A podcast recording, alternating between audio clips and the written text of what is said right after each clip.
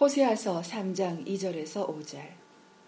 내가 은 열다섯 개와 보리 한 호밀 반으로 나를 위하여 그를 사고 그에게 이르기를 너는 많은 날 동안 나와 함께 지내고 음행하지 말며 다른 남자를 따르지 말라. 나도 네게 그리하리라 하였노라. 이스라엘 자손들이 많은 날 동안 왕도 없고 지도자도 없고 제사도 없고 주상도 없고 에봇도 없고 주라빔도 없이 지내다가 그 후에 이스라엘 자손이 돌아와서 그들의 하나님 여호와와 그들의 왕 다윗을 찾고 마지막 날에는 여호와를 경외함으로 여호와와 그의 은총으로 나아가리라. 오늘 말씀 제목은 사랑의 징계와 회복입니다. 이 본문은 호세아가 어떻게 어, 집을 나간 고매를 다시 집으로 데리고 오는가 하는 것을 어, 진술한 내용이에요. 호세아는 돈과 양식을 주고서 자기 아내를 사왔습니다. 하나님께서도 똑같은 일을 하신다 하는 것을 이제 저자는 드러내려고 하는 거죠. 자기 아내를 어, 돈을 주고 사온다는 그 아이디어는 굉장히 생소한 거죠. 이게 굉장히 모순되고 말이 안 되는 겁니다. 그러나 하나님께서는 자기 백성을 어, 많은 희생을 해서 어, 사오신다는 그런 아이디어가 성경에 이렇게 편제해 있습니다. 그러니까 호세아서의 중심 주제도 결국 하나님께서 자기 백성을 구속하신다. 그러니까 돈을 주고 사온다. Redeem, redemption 한다는 것을 어, 이야기하는 거죠. 그래서 하나님은 자기 백성을 큰 희생을 사오시는데 그 하나님의 구속이 어떤 행태로 되느냐 하는 것을 굉장히 리얼하게, 드라마틱하게 사실적으로 드러낸 것이 호세아 선지자가 자기 아내인 고매를 사오는 것입니다. 그래서 호세아가 고매를 위해서 이제 금액을 지불했죠. 내가 은 15개와 보리 한 호멜 반으로 나를 위하여 그를 사고 그랬어요. 여기 나오는 금액은 당시에 노예를 살 때 들어가는 비용입니다. 그래서 고멜은 세속적인 욕망으로 육적인 삶을 살다가 자기 몸까지 팔리는 신세로 전락했습니다. 노예가 된 거죠. 죄는 속박입니다. 사탄은 어, 그런 죄인들을 손에 움켜쥐고 있으면서 굉장히 안전하다고 생각해요. 19세기 잉글랜드에 웨스트코트라는 유명한 신약 학자가 있었어요. 어, 지금도 웨스트코트하고 호르트라는 두 학자가 편집한 성경 그 오리지널 그 텍스트가 아, 사용되고 있어요. 아무튼 이 웨스트코트가 본문 비평으로 유명한 학자인데 그분이 신약을 이렇게 번역한 것이었어요. 제가 뭐 지금까지 인생을 살면서 후회되는 일들이 적지 않은데 어, 그 중에 하나가 뭐냐면 이 웨스트코트가 번역한 신약 성경이 있었는데 그것이 어, second hand로서 내 손에 들어올 수 있는 기회가 있었는데도 불구하고 아 제가 그것을 그냥 놓쳤어요. 굉장히 후회스러워. 그 지금 구할 수 없는 거예요. 근데 이제 한 가지 기억에 남는 게 있거든요. 하나의 보배처럼 제게 남아있어요. 기억으로. 그거 보면 제가 이제 그 성경을 읽어봤는데 요한 1서 맨 마지막 장, 5 장이죠. 거기 그 19절에 보면은 그것을 이렇게 번역했어요. 온 세상이, 온 세상에 있는 인간들이 사탄의 품 안에 안겨 있다. 어, 소름이 끼치는 그런 이미지를 주잖아요. 그 베이비가 베이비 같은 인간이 적은 인간이 그 인간들이 사탄의 소나기에 이렇게 꽉 들어가 있다. 그래서 내 소나기를 아무도 벗어날 수 없다. 누구도 내 손에서 너희들을 빼앗을 자가 없다. 너는 내 것이다. 너희는 내 것이다. 예. 그렇게 어, 하고 있다는 거죠. 그 요한복음 10장 28절에 보면 예수님이 그렇게 말씀하시죠. 너희를 내 손에서 빼앗을 자가 아무도 없느니라 하셨어요. 사탄도 똑같은 말을 할 수 있었겠죠. 세상 죄인들을 자기의 손아귀에 수정에 꽉 쥐고서 너희를 내 손에서 빼앗을 자는 아무도 없다. 근데 그는 예수님을 제외하고는 자기 손에서 죄인들을 빼앗을 자가 없다고 말해야 했겠죠. 예수님 어떻게 말씀하셨어요? 사탄을 포함해서 아무도 너희를 내 손에서 빼앗을 자가 없다고 보장하셨어요. 오직 예수님만이 죄인들을 사탄의 품에서 구출할 수 있습니다. 하나님께서는 호세아가 노, 고매를 노예의 속박에서 사오는 일을 통해서 죄인들을 향한 하나님의 희생과 능력을 이스라엘 백성들이 깨닫기를 원하셨어요. 근데 호세아가 고매를 데리고 귀가한 것은 단순히 용서를 받았다 하는 것이 아닙니다. 하나님과의 영원한 새 삶을 위해서 화해와 회복을 위해서 돌아온 것이라 한 것을 하나의 사실적인 예시로 들고 있는 거죠. 사실 이건 굉장히 중요한 말이에요. 구원받았다고 하면서 어, 회복을 받지 않는 사람도 있어요. 치유를 받지 않는 사람도 있고요. 하나님과 사랑과 순정의 관계를 갖지 않은 채 어, 교회 다니는 분들이 많이 있습니다. 그런 분들은 하나님과의 교제가 없기 때문에 교회를 다녀도 그냥 건성으로 왔다 갔다 합니다. 사랑과 헌신이 없는 참 마음이 없는 그런 종교적인 행위를 신앙생활이라고 오해하고 있어요. 상당히 많은 사람들이 오늘날 현대교회에서 그런 식으로 교회를 다닙니다. 고멜은 호세와와 함께 귀가했어요. 근데 그것으로서 어, 호세와와 고멜 사이의 관계가 다 해결된 것은 아니죠. 오늘 본문이 이제 그것을 이제 장, 자세하게 얘기합니다. 이 나쁜 습관이라는 것이 하루아침에 고쳐지지 않습니다.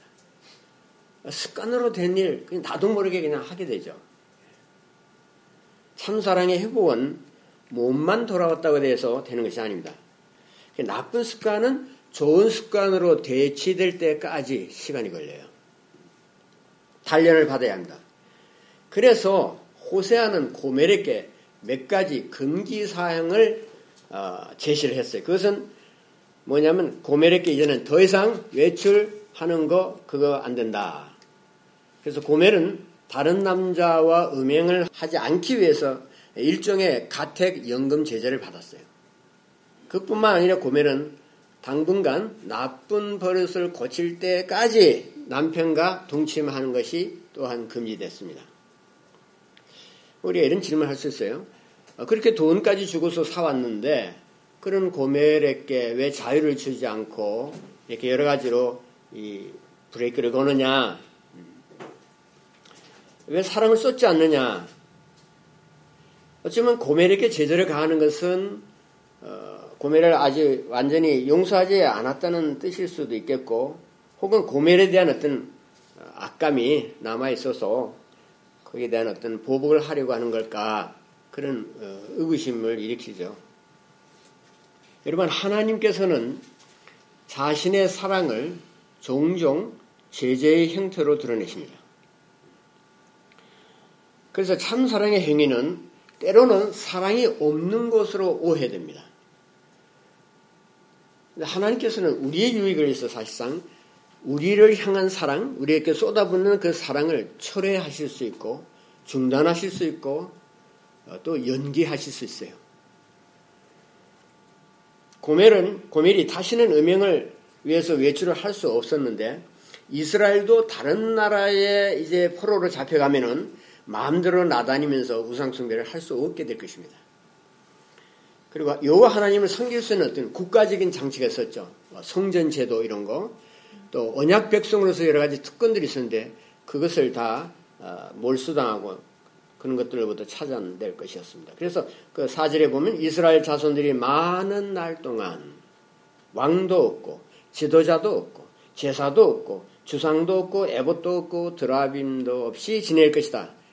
없다는 거예요. 전부 다 이렇게 어, 철수되는 것입니다. 그것을 다 빼앗기는 것입니다. 네, 거기서 이제 그 구절을 하나하나 좀 이렇게 짚어봐야 되겠어요. 많은 날 동안 그랬죠. 많은 날 동안 왕이 없을 것이다. 무슨 뜻이냐. 세 가지 측면의 의미가 있다고 봅니다.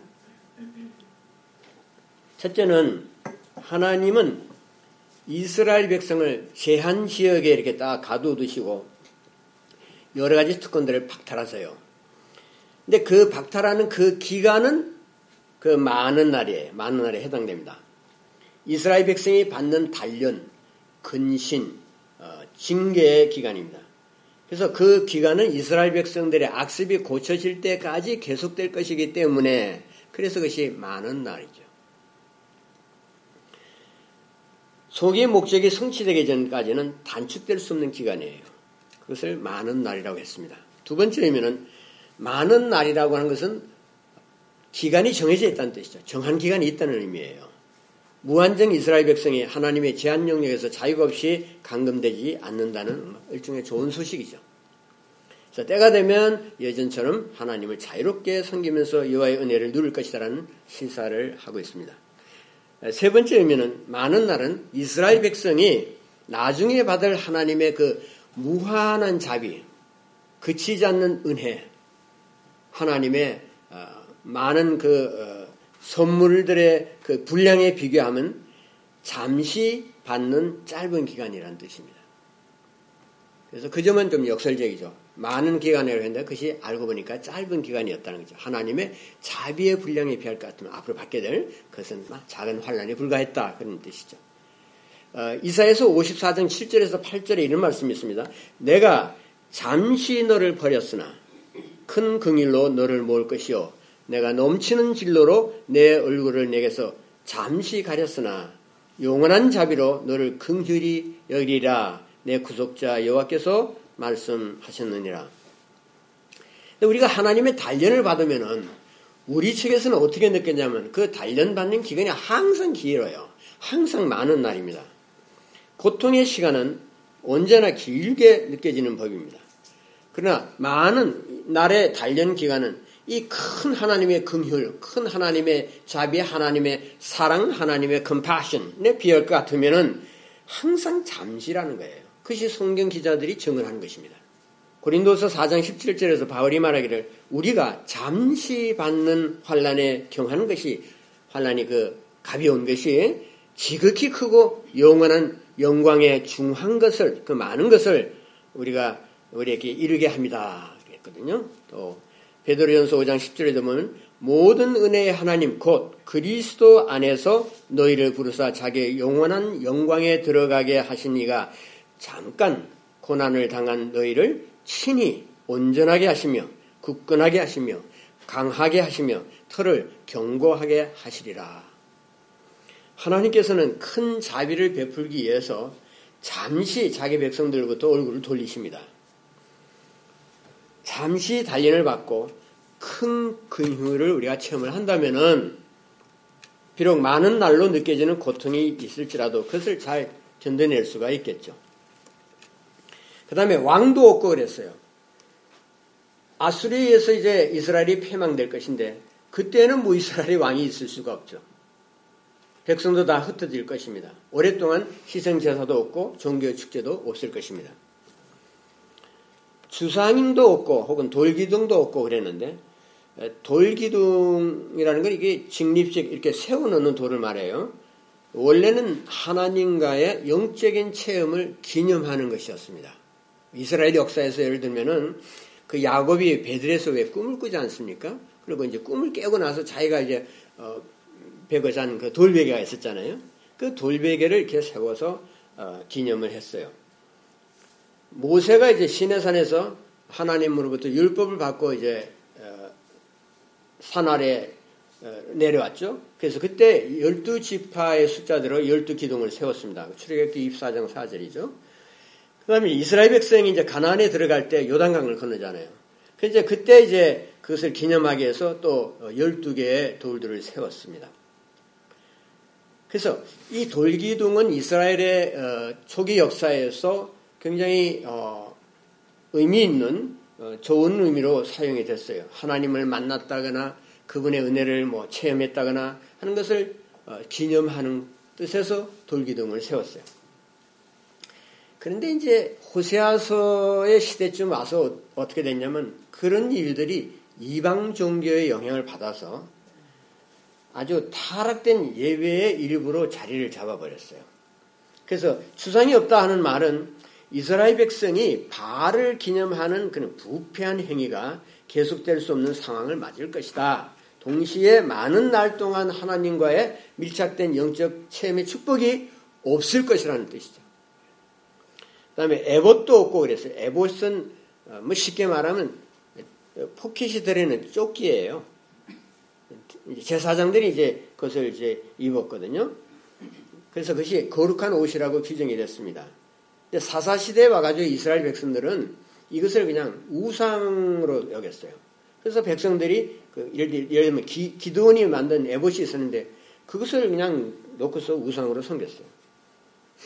어, 드라빔도 없지 그랬는데 드라빔이라는 건 뭐냐면 가정에서 쓰는 소형 그러니까 자그마한 우상들이에요. 예, 그것을 이스라엘 백성들이 집에다 이렇게 두고서 어, 뭐 살았거든요. 소형 우상들. 그래 이런 우상의 조각품들은 이스라엘 백성들에게 사실상 설 곳이 없어야 하는데도 불구하고 가정에서 흔히 많이 사용했습니다. 그 당시에 그 팔레스타인 지역에 그 이교도들이 이런 작은 우상들을 굉장히 많이 이렇게 집에다 놓고 거기다 뭐 불 피고 뭐 제사하고 뭐 예물도 바치고 그랬어요. 어쨌든 그런 것들이 있는데 하나님께서는 이스라엘의 진정한 회복을 위해서 여러 가지 특권들을 그냥 거두어 가셨어요. 그래서 어, 다른 나라의 지배를 받고 주권 국가로서의 그 정체를 상실합니다. 여호와 종교를 가진 서민으로서 누렸던 그는 희생 제도와 그에 따른 여러 가지 종교적인 상징들, 축제들이 이런 것이 있었는데 그런 것이 다 박탈당했죠. 종교적 혼합주의가 된 거예요. 이스라엘 백성들이 여호와 하나님을 전혀 안 믿고 전혀 안 섬긴 거 아니에요. 여호와 하나님 섬기고 그것이 자기들의 어, 어, 구속주라는 것을 뭐 나름대로 믿었죠. 그러면서도 그 팔레스타인에 있는 가나안 땅에 있는 우상 종교들을 받아들였다는 말이죠. 심지어 다른 나라에 있는 우상들도 받아들였어요. 혼합주의와 배교의 행습들이 청산될 때까지 하나님께서 많은 날을 하나님과 가까운 교제가 없이 지내야 된다. 그것이 이제 호세아가 고멜 보고 너 내 옆에 올 수 없다. 한 방 쓸 수 없다 하고 말한 것과 같은 거죠. 근데 이제 그런 조치가 굉장히 그 좀 심한 것 같잖아요. 참 사랑의 배려인데 사실은 우리에게 그 당하는 쪽에서는 그렇게 느끼지 않아요. 근데 여러분 단련과 경신이 없으면 신앙생활의 발전이 더딥니다. 그래서 하나님의 사랑에는 징계가 가져오는 어, 갱신과 회복이라는 이 양면이 있어요. 하나님께서는 이스라엘 백성을 그냥 애굽에서 이렇게 어, 구출하셨다 하는 것으로 어, 그 구속의 목적이 성취된 것으로 보시지 않습니다. 하나님의 사랑의 목표는 훨씬 높고 훨씬 더 고결합니다. 그래서 형벌이 마땅할 때에는 많은 날이 개입을 하는 거죠. 많은 날에 단련과 훈련과 직징계가 들어옵니다. 그래서 그런 하나님이 참 사랑을 하시는 하나님이죠. 그것을 위해서 하나님과 가까운 임재의 축복도 거두어 갔어요, 때로는. 그럴 때는 하나님이 진짜 가혹하게 느껴지고 사랑이 없는 분처럼 보입니다. 그러나 사랑이 없는 것이 아니고 참 사랑이 있기 때문에 이스라엘 백성을 하나님의 방식대로 대하신 것입니다. 그 목적이 뭐죠? 이스라엘이 다시는 음란한 가출을 반복하지 않고 여호와만 경배하면서 하나님의 진정한 백성으로 회복되게 하려는 것이죠. 하나님께서는 오늘날도 같은 방법 사용하십니다. 고멜은 남편이 자기를 집으로 데리고 오면서 이제 사랑을 속삭이고 안심하라고 해놓고 집에 와서는 보니까 자유를 지원하고 동침도 하지 않는 것에 크게 실망했을 거예요. 하나님에 대해서 그렇게 느끼신 적이 있습니까? 나를 사랑한다고 하시지만 또 내가 그것을 믿고 하나님께 돌아왔는데 막상 와보니까 냉담하시고 내 자유를 제한하시고 이것도 안 된다 저것도 안 된다 하시고 그런 것을 우리가 생각하고 정말 하나님 나를 사랑하시는가 예수 믿으면 진짜 일이 잘 되나 예수 믿고 나서 안 된 일이 많잖아요 예수 믿고 만사 형통하는 것보다는 만사 불통할 때가 자주 있어요 이제 그럴 때 우리가 어떻게 되느냐? 주님께서 어떤 희생과 사랑으로 십자가로 가셔서 나를 구속하셨는가 하는 것을 되새겨 보아야겠죠. 여러분 내 눈앞에 그리스도의 십자가가 밝히 보입니까? 십자가 외에는 우리를 구원할 것이 세상에 없어요. 불안과 고통과 질병과 죄와 여러 가지 갈등으로부터 우리를 구원할 자가 누구예요? 죽음에서 우리를 구원할 자가 누굽니까? 아무도 없어요. 세상의 바알이 나를 구원하지 못합니다. 돈이 나를 구원하지 못합니다. 세상은 지금 만문 신에 다 휘잡혀 있잖아요. 돈이 나를 구원할 것 같지만 전혀 힘이 없죠. 예. 십자가에 달리신 예수 그리스도만이 나를 구원합니다. 여러분 우리가 예수 그리스도의 십자가 앞에 나온 것으로 다 되지 않습니다. 주님하고 교제하면서 살아야 돼요. 우리가 예수님의 대속을 믿는다면 다 하나님의 자녀들이죠. 그렇지만은 그게 다가 아니라는 거죠. 주님의 말씀의 길을 기울여야 하고 세상의 잡음의 길을 막아야 됩니다. 주님의 명령을 순복해야 되고 하나님을 날마다 알아가는 그런 부활 생명의 삶을 내가 누릴 줄 알아야 돼요. 그래서 예수만 믿는다고 다지는 게 아니라 아직도 우리에게는 영적으로 할 일이 정말 많아요. 고멜이 자기 집에 이제 남편의 집으로 돌아왔을 때 고멜이 할 일이 많았죠. 먼저 해서는 안 되는 일이 많이 있어요. 우선 바깥에 나가면 안 돼. 돌아다니면 안 돼요. 집에 왔으니까 아이들 돌봐야 되고 남편도 섬겨야 되고 여호와 하나님께 재단을 쌓아야 되고 할 일이 아주 많았어요. 자기의 아주 나쁜 버릇 다 고쳐야 했습니다. 그래서 이 기과한 고멜처럼 우리에게 할 일이 많이 남아 있어요. 우리 각자가 나는 내 자신의 삶에서 하나님과의 교제에서 어, 빠지는 것이 무엇인가? 뭐가 빈약한가? 내가 말씀이 부족한가? 말씀을 잘 안 읽나? 성경 안 들춰보는가? 기도를 안 하는가? 주님 주신 어떤 분명한 하나님의 뜻에 속하는 명령인데 그것을 내가 안 지키고 있는가? 내가 하나님을 진정으로 사랑하고 또 예수님의 말씀처럼 내가 이웃에 대한 사랑을 품고서 내가 사는가? 내가 주님을 위해서 뭔가 희생하는 것이 있는가? 잃어버린 것이 있는가? 손해보는 것이 있는가? 내가 하나님 앞에서 바다에 달리는 어떤 것인가?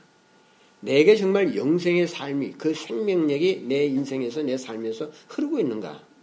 내가 과연 그리스도의 십자가 앞에서 얼마나 자주 엎드렸는가? 또 그리스도의 심판대 앞에 내가 서게 될 것인데 그때는 내가 어떻게 할 것인가? 그런 것을 생각하면서 내 할 일이 무엇인지를 깊이 좀 반성해 보고 우리가 하나님과 갖는 교제가 풍성해지도록 힘써야 하겠습니다.